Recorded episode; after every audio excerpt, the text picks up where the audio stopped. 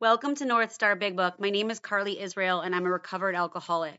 My sobriety date is January 27th, 1999, and I am so excited to share my love of the Big Book with you.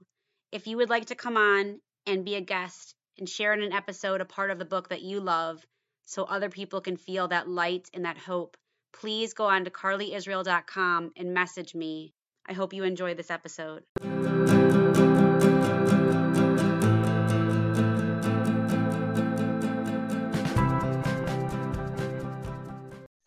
I have one of my AA brothers on here. Kenny, will you introduce yourself? Hello, everyone. My name is Kenneth Ward Dabney III, and I am an alcoholic. And we are so happy to have you. Tell us your sobriety date and where you're calling from. So my sobriety date is April 22nd, 2017. I'm calling, or I'm Zooming. Calling from Zooming, right. From Shaker Heights in the comfort of my dining room. So close to the mecca of our whole sobriety. And Kenny and I know each other because our home group is on the same night. And before there was a pandemic, we would go to that meeting in person, which I believe is opening up soon, isn't it? I hope so. I'm going to be talking with Kevin. Hopefully we can, start pouring in again. Yeah. I actually have to tell you, I'm always going to be doing virtual on Thursday nights. It works so much better for my lifestyle. But what I want everyone to know is that whether you're going to go back or you're going to do virtual or you're going to do both, we've kind of entered a new world of AA that we get to find different meetings and different people from literally all over the universe, which is pretty cool. It is. It is very cool. What pages are we studying and why did you choose them? So we're going to be talking about, it's actually the chapter 6 into action, 71 to 76, right before we get to step 8 and 9. Awesome. I chose this section because I feel like this is a very pivotal point in our recovery when we take what we thought were weaknesses and turn them into strengths. A very wise woman said once in a meeting to me that we get to live 2 lives in 1 lifetime. And, that really sunk into me because at that point I felt like, I'm such and so years old and I have nothing to show for it. Right. That yucky voice in her head that is trying to basically, that's the mental obsession. It's trying to convince us a lie that what's the point? What's the use of doing this work? And you chose into action. And I'm guessing we're probably going to jump around instead of reading it straight through. So you'll kind of take us through each page and highlight it. But what I want to tell you that hits me so hard every single time is into action on the first page in that blank spot above chapter 6. I have written down the names of all the people who I was in the rooms with, whose numbers and names were in my phone that kill themselves sober. And the reason why I have it here is because every single one of these people had done the work at one point and they all stopped doing the work. And that's my reminder that it's not like something I can say I did and now I'm good. It's always. And I can appreciate that. My experience is that I was one of those people who stopped doing the work. And, as a result of thinking that I could do this on my own, what the book promises happened. I drank again. And, I had to understand or relearn principles that were taught to me, but in a new way, have a new appreciation. So I can honestly probably put my number like you did on this. God forbid. I don't want your name on this. This is only people that didn't get to stay sober and they're not alive anymore. So I want you to carry the message with your mouth and then with your action. So take us into action. So into action right off the bat, I really appreciate after the question mark, it says we have been trying to get a new attitude, a new relationship with our creator and to discover the obstacles in our path. A few pages before we learn what's been blocking us off from God, obstinacy, sensitiveness, unreasoning prejudice. And, that for me is because I have had this self-reliant attitude that I can come up with the answers, on my own.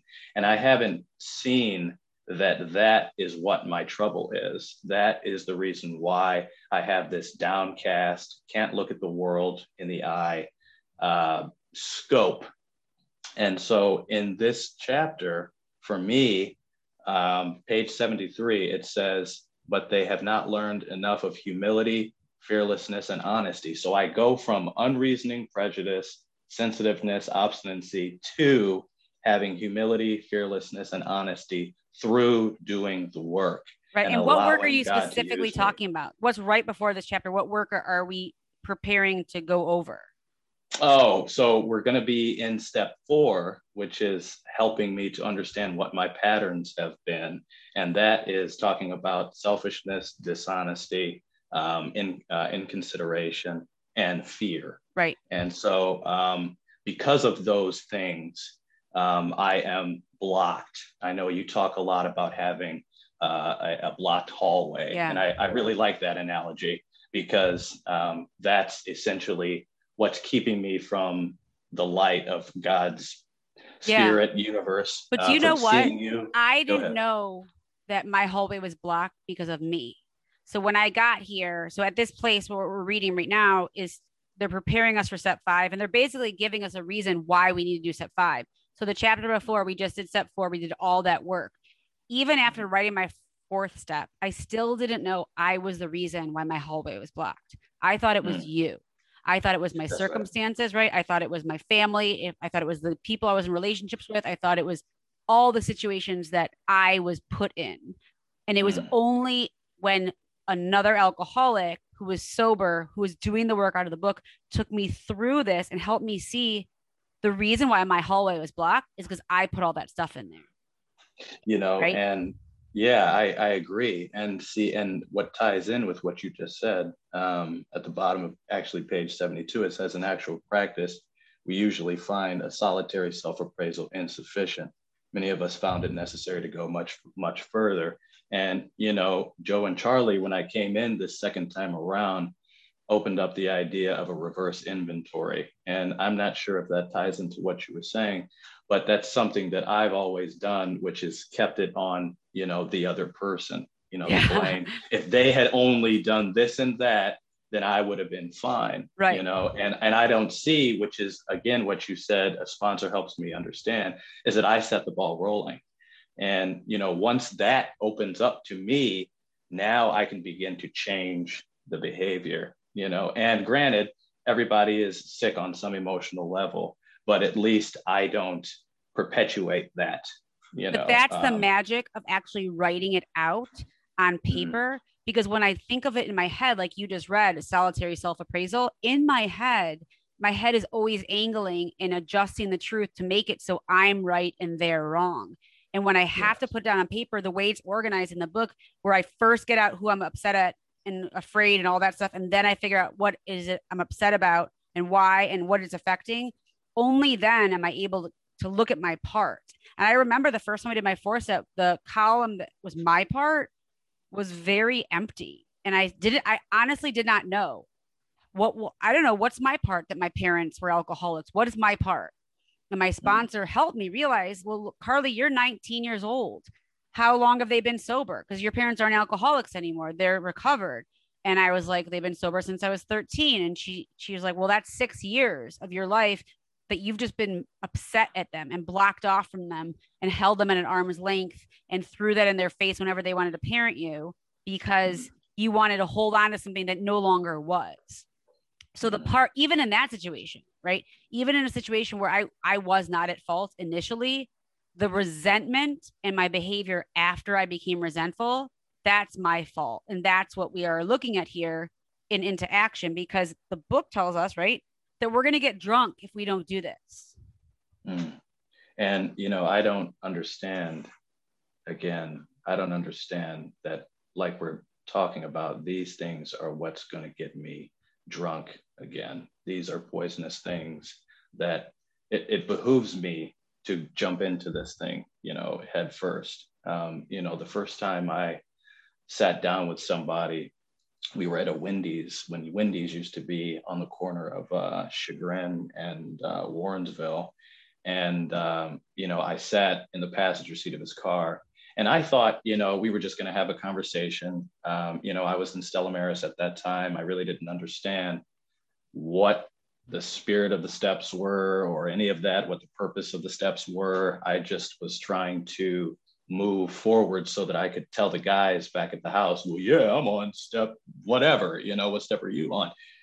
And so when I was talking, it really wasn't with a view to understand what my part was. And so, you know, again, I just really appreciate the fact that when I sat down with my sponsor and he gave me a direct understanding, you know, that Kenny, if you can, you know, get humble and understand that it's the part that you play, then that's what's going to open up so many things for you, and the world will, you know, have a whole new shape to it. You know what's so amazing is, so the people that are listening that don't know this area that we're in Cleveland, Stella Maris, where he said he was staying, which is a detox center, a treatment center, right?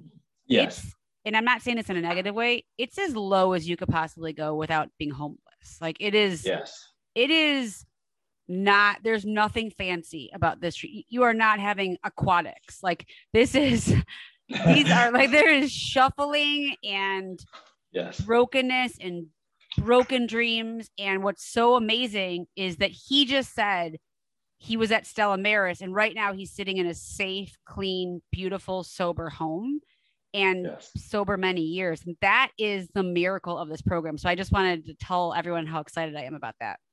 Yes, that is a beautiful thing. And I have to come back to that. I have to remember that. We forget. On a daily basis. Yes, because we forget. We get mad and we're like, how come this isn't happening? And well, what's wrong with my Hulu? And I'm like, oh yeah, I used to have nothing. Right. Right? That's awesome. Yes. So flipping to 74, just I guess to tie in what we were talking about, it says we must be entirely honest with somebody if we expect to live long or happily in this world. You know, a lot of times, you know, we tell certain things, you know, that we, I guess, have made peace with, but the other things we try to keep to ourselves.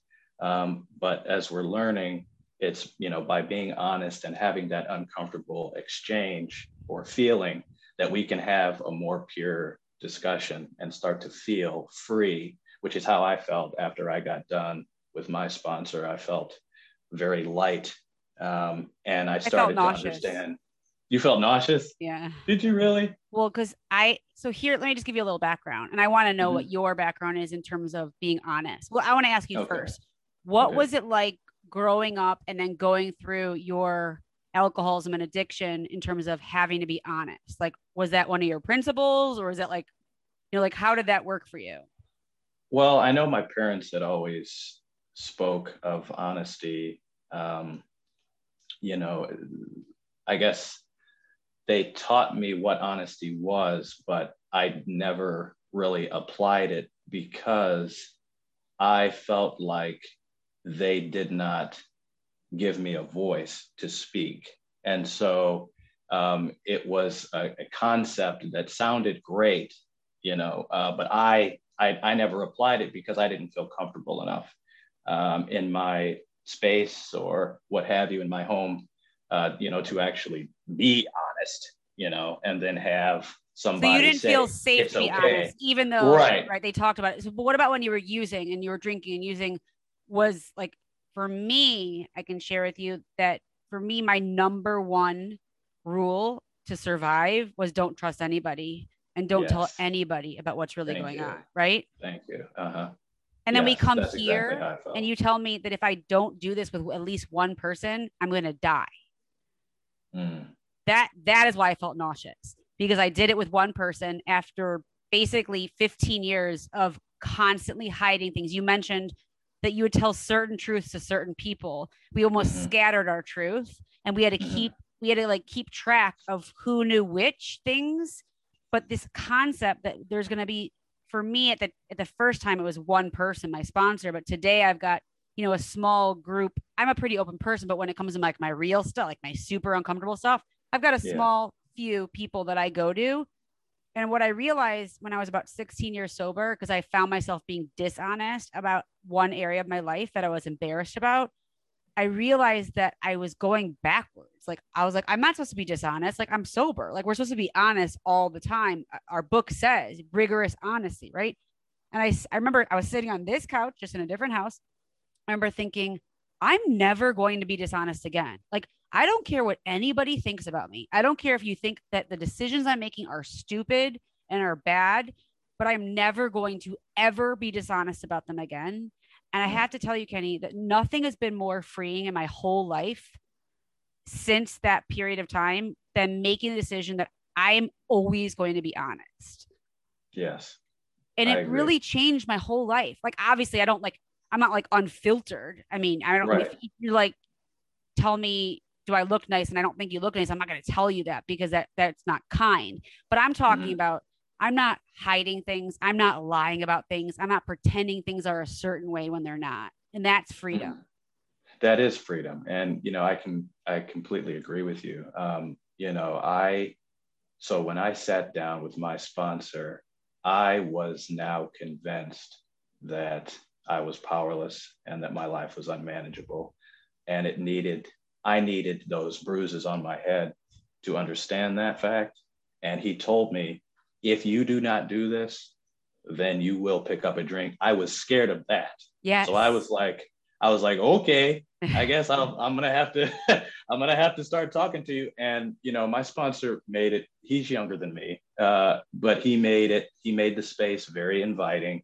And he was patient enough with me to allow me to, you know, get it out and talk. And I have to say that from that point till now, I've learned how to use my voice, speak my truth, still learning. But the result is that I feel like I'm a much more brighter individual because I'll tell you exactly how I feel.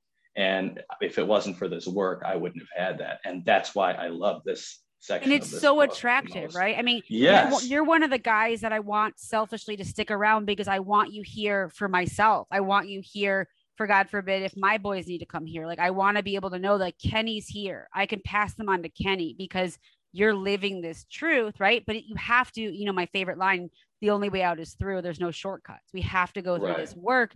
And it's only when we actually sit and tell the whole story to one person that's our sponsor that they help us tie all those loose ends together and go, look, do you see how all these decisions that you made based on self place you in this position to be hurt? Like, that's the whole goal, is to find that pattern. Yes. Yes.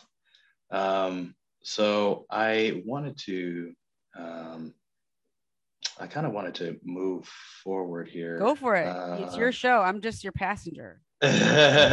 So I guess just bouncing around, I have a few things underlined here. That we find the right person to talk to, I think, is also very important, because the book says, you know, if you don't have someone immediately, you know, you can go to members of your church or whatnot, but they have to keep a confidence. They fully understand bottom of 74 and approve of what we're driving at, that he'll not try to change our plan. So there's just a few guidelines, you know, if I am in the position ever to sponsor or that my sponsor have in order to be sound with me, I find that, you know, the first person that I spoke to, he was able to keep a confidence, but he wasn't doing the work himself. So that's why the direction there was really no direction. The sponsor that I have now has been doing the work every single day. So there were things that he was able to open up for me that the first guy was not able to because he wasn't doing this work. Yeah. And so, you know, I think that that's huge. We can't pass on something we don't have. That's exactly right. And so for me and the guys that I take through, it's important for me, based on what I'm willing to do in 10, 11, 12 every single day, it's important for me to remember that I have a responsibility toward my sponsee. And that responsibility is that I should allow them the space, you know, to open up, listen to them, but give them what was given to me. which is the hard truth that all of this is on you. And so, you know, I guess taking that principle to other areas in my life and not wanting to use information to harm somebody, you know, picking the people that I choose to tell information to, not to try to skirt, you know, the issue, but I'm not trying to harm you. If I feel like this information is going to harm you, then what's the purpose of me sharing it? If right. now I'm on, if now I'm on a different footing, right? Right. Because it says right here, we tell to someone who will understand yet be unaffected. So I don't want to tell my mom or my dad when I'm struggling about wanting to stay sober, because that's going to harm them, because they're going to not. So if I tell you I'm struggling to stay sober, you're going to be like, Carly, what are you not doing? And we're going to go through all the action steps I need to take. If I tell my parents, what are they going to do? They're going to freak out. They will freak out. Right. And they're emotionally, they're emotionally affected. They're going to try to control it. They're going to try. Right. So when yes. we're working with someone who's not affected, we immediately just go to, okay, what are you not doing? What do you need to get back to doing? If you tell it to a family member or a loved one, they're going to be like, oh my God, we need to do this. And I'm going to take your keys and I'm going to take your phone and you're not going to be allowed to do this. And that's not going to help us because it's never helped us. Right. So that's why we need to be with someone who's unaffected. So we're on 75, right? So we are on 75. So it says that he should realize that we are engaged upon a life and death errand. Most people approached in this way would be glad to help. They would be honored by our confidence. So just rounding up what we were talking about, a sponsor is going to know that we're on a life and death errand. So he's going to take it with the utmost seriousness. And they say that right there in the book. So when people tell us we're being dramatic about these steps, the book says in no uncertain terms that we are engaged upon a life and death errand. That means step 5 is the difference between us living and dying. Mm. That's a beautiful thing. Yeah. So it says here, dropping down, it says, once we have taken this step, withholding nothing, we are delighted. We can look, I have this highlighted, underlined. It says we can look the world in the eye. I love that phrase because I've been looking down this entire time. It says we can be alone at perfect peace and ease. Our fears fall from us. We begin to feel the nearness of our Creator. We may have had certain spiritual beliefs, but now we begin to have a spiritual experience. The feeling that the drink problem has disappeared will often come strongly. We feel we are on the broad highway, walking hand in hand with the spirit of the universe. I feel like this is poetry. It really is. I love that you just said that. So I have written down on the side, 5th step promises. So what I normally do is I read that first sentence, we pocket our pride and go to it. And then I stop, and the woman I'm taking through, we go through her 5th step, and it takes, you know, a jillion hours. And then when we're done, we read this part, and this is the results. This is the promises of the work. And I love that you said it's poetry. And I also like that it's under the capital letters of broad highway and spirit of the universe. That's because I was told those are capitalized as if they're a higher power. And there are different ways to think of God. If you don't like the word God, you can say spirit of the universe. You know, everyone has got their own comfort zone. And then here's the 5th step, hour directions, which often get misunderstood as the 6th step, but they're not. This is the hour after, still step 5. We don't even get to step 6 until after this hour. Right. And, you know, so for me, you know, before so when I first read this, I didn't quite understand because I am not the greatest reader as far as wanting to read. But when I first read this, you know, I kind of just glossed over, you know, the paragraphs. But it was only after I actually did it and got the understanding of what the hour was supposed to look like after I did this, that I said, you know what, this is right. You know, I started feeling good about myself. I remember walking home from my sponsor's house. He lives not too far from me.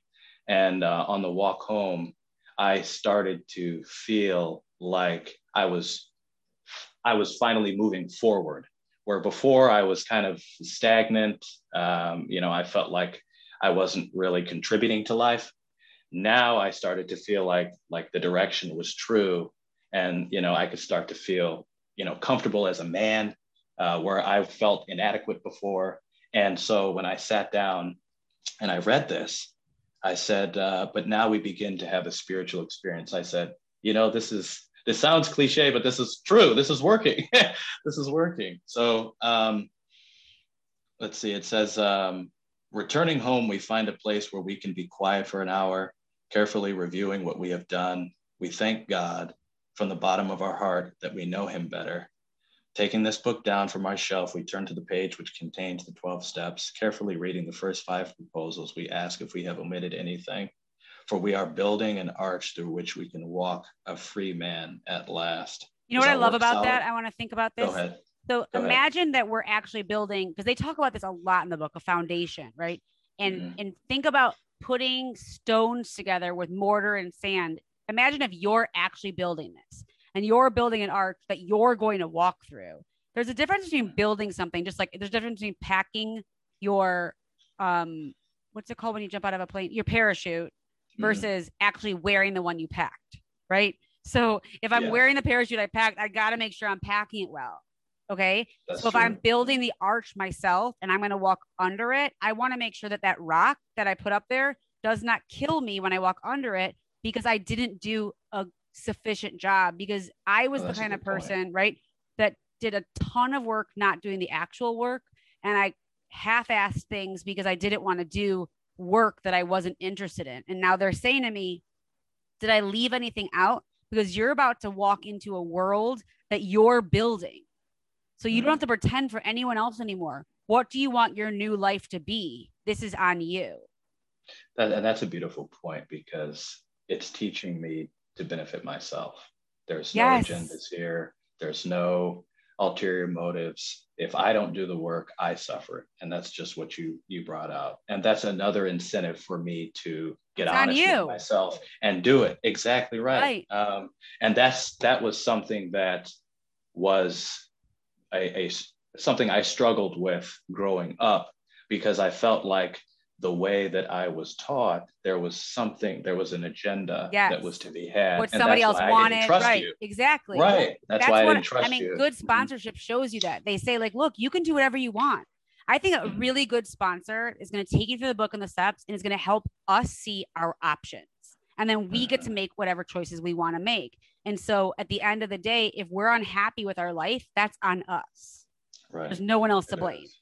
No, no one else to blame. And that's the beauty, because I always wanted control. Now you got it. Right. It's you and God. It's you and God. So if you don't like the way something's going, most likely it's either that you didn't do the work you needed to do, or that we're not trusting God. I mean, ultimately, I had a sponsee message me today in her inventory, and she was mad about how long something was taking. And I was like, it sounds like you don't trust God, because if you think it's taking longer than God thinks it should take, then you're not trusting God. You're upset with the way that God's got it going on right now. And that's just called reality. I think the hardest thing I have in life is when I don't like my reality. Really, that's my problem, is I'm unhappy with reality as it is. And that's the only time I get upset. Yeah. And usually sometimes if I'm not okay with my reality, it's because I've compared it with somebody else's, or the conception that I have of what it should look like is not what I see. And that's when I have to double back and do a 10, do an 11, and, you know, shoot it out to get feedback, you know, or, and that's when and look, like, it's still life. It's not like only things that are unpleasant are going to happen just because we didn't do the work. Sometimes life happens, right? Like, that's fair. Right. We live in America now. You're a black man in America. The injustices and the ridiculousness of you just walking down the street terrify me. And I have to say that if we're upset about that, we don't just go, oh, I'm not doing something right. We need to say, okay, what do you want to do about it? Do you want to be mad about it? Or do you want to do something to make things different? And so it's like, it's not always, the answer is not always we're doing something wrong. Sometimes the answer is, I'm upset about this. What can I do about it? That's a good point. Right. Sometimes I really need to do something, you know? Yeah. Yeah. So if we can just to kind of wrap up this. You wrap it up, Kenny. Let's go for it. On 76. Go for it. Just, it says, if we can answer to our satisfaction, we then look at step 6. It says, we have emphasized willingness as being indispensable. Are we now ready? So the word ready I was taught, in fit condition for immediate action. So I actually like that definition. Right. So what is it going to look like? Right. So if you're at work, right, mm-hmm. what would it look like to not be ready at work? No, just to sit there and basically do nothing. Your computer wouldn't be on. You wouldn't be answering the phone. You wouldn't, right. If you're ready, you know, for me, same thing. My computer's on. I'm logged in. I don't have my phone out. I'm like, my desk is clean. So I'm ready. Like, I look like someone who's ready. You know what I always thought about when I was in like little league, and I was a good hitter, but I was terrified of being in the outfield, and I was a horrible catcher. And so I was in like the worst position, which I think is like right field. And I would pray to God, please don't let the ball come near me. And the coach would say, look alive, look ready. And that meant we had to like hunker down and put our hands on our knees. That was ready. That's what ready looked like. So what I like to think of is like, how do I show God I'm ready? How is God going to drive to my house to pick me up, to take me to a meeting, and me come out in my jammies, like with my toothbrush? Like, God's going to be like, you're not ready. So what does it look like in my life when I say to God, I want to change and grow in this area, but then God sees me in my toothbrush, in my pajamas? Like, I need to look a certain way. You know, and you had taught when I first came in, and I was listening to you. The server and the plate. Man, you know exactly where I was going, man. That's my favorite. I love that. I love that analogy because God is not someone who's going to play tug of war. You know, yes, I love that. As if he's indecisive. Yes, you know? I love what you just said. That, you know, so it's on me, and that's exactly what we've been talking about. Right, and what does a diner look like when they're ready to have their plate removed? Right, and so that means that it's all the forks and all the napkins are neatly on the plate, pushed away. If you're still eating, God's like, okay, he's not ready. He's not ready. And he can see you can like just walk by. Good server. Yeah. They can see from afar. No conversation. It's not like they have to ask you. No. They don't have to ask you what's good. So, you know, I like that you brought that out. I played tennis as a young person. And I remember, you know, standing on the court, and the coaches would always ask us, you know, okay, guys, you know, get ready, you know, stand on the line, get your rackets up, you know, in front of your face, you know, bend your knees, get ready. And a lot of times, if I was standing in a line during a drill, I was never ready. Right. I would just kind of be like looking around, and you know, they had to scream at me, basically. Yeah. So I really appreciate that in my life. Like, we're talking about, what does it look like if I'm having a problem with cursing, let's say, and I don't want to curse anymore, but I'm listening to a whole bunch of bebop music with cursing, then that influence. You shouldn't come to Carly's house. Yeah. Yeah, but I mean, just saying. Yeah. I mean, if that's something. But you're right. You're right. But you know what else? It's like, I remember being really mad. Like, where is the person I'm waiting for? Like, where's my partner? When am I gonna find him? And I would complain about it all the time in my early sobriety. And I remember a woman being like, you don't look like someone who's ready for a guy, because you're talking to all these, you know, idiots that are new and are totally like, it's Stella Maris. Like, you're talking to these new guys. God walks by your table and is like, oh, she's not serious about wanting to be with somebody, because she's talking to people who she has no business talking to. So it's like, how are you behaving in your regular life? Like, what does it look like? Do you look like a person who's ready for an important opportunity? What does that look like? You know, I like that you brought that out, you know, because that's something that I'm currently going through now. You know, somebody that, you know, I was interested in moved away. And, you know, this whole time I've been in the why, you know, and one of the principles that we're talking about is going from why do I to how can I? And that's what this step helps me understand. So because I was staying in the why did she leave? When am I, you know, going to get married? I'm 32 years old and I'm still a single man. Right. All the trash. Right. And, you know, okay, so that's what I'm dealing with. But what's the solution? How can I bring to life? How can I bring to my program so that I start to feel like a whole person, you know? Yes. And then what God will do is he'll say, okay, now he looks like he's ready. What does that look like? Right. Right. And then you get to think about, like, what do you want to behave like in a relationship? What kind of, if I'm about to meet the person of my dreams, my soulmate, what do, am I ready right now? Do I feel like I've got my stuff together? Do I feel like I'm the version of myself that I can't wait to show that person? Right. And if not, then go do my work. Right. And, you know, it's, and you just hit on something. I have to be attracted to that person, you know? So that again is, which is just being who you really are, not who they want you to be. But if you're not, if you don't really find that out and get so solid on your own, and I can tell you from my own experience that it doesn't matter if the person is perfect or not, it will never work. Because if you're not awesome with Kenny and God, there's no human on earth that's going to make it okay. And that's the, I guess, the third component to a relationship. It's having a relationship with God. It's not just two people. You know, you have to have that higher relationship. Yeah. Because people are going to do things that we don't like. People are going to disappoint us. They're human. You know? Yeah, they're human. So when ready. Yeah, let's finish it off with prayer. So when ready, it's we say something like this: my creator, I am now willing. And, you know, for me, I have these slash marks, you know, if I'm taking somebody through, but it says, I am now willing that you should have all of me, good and bad. I pray that you now remove from me every single defect of character, which stands in the way of my usefulness to you and my fellows. Grant me strength as I go out from here to do your bidding.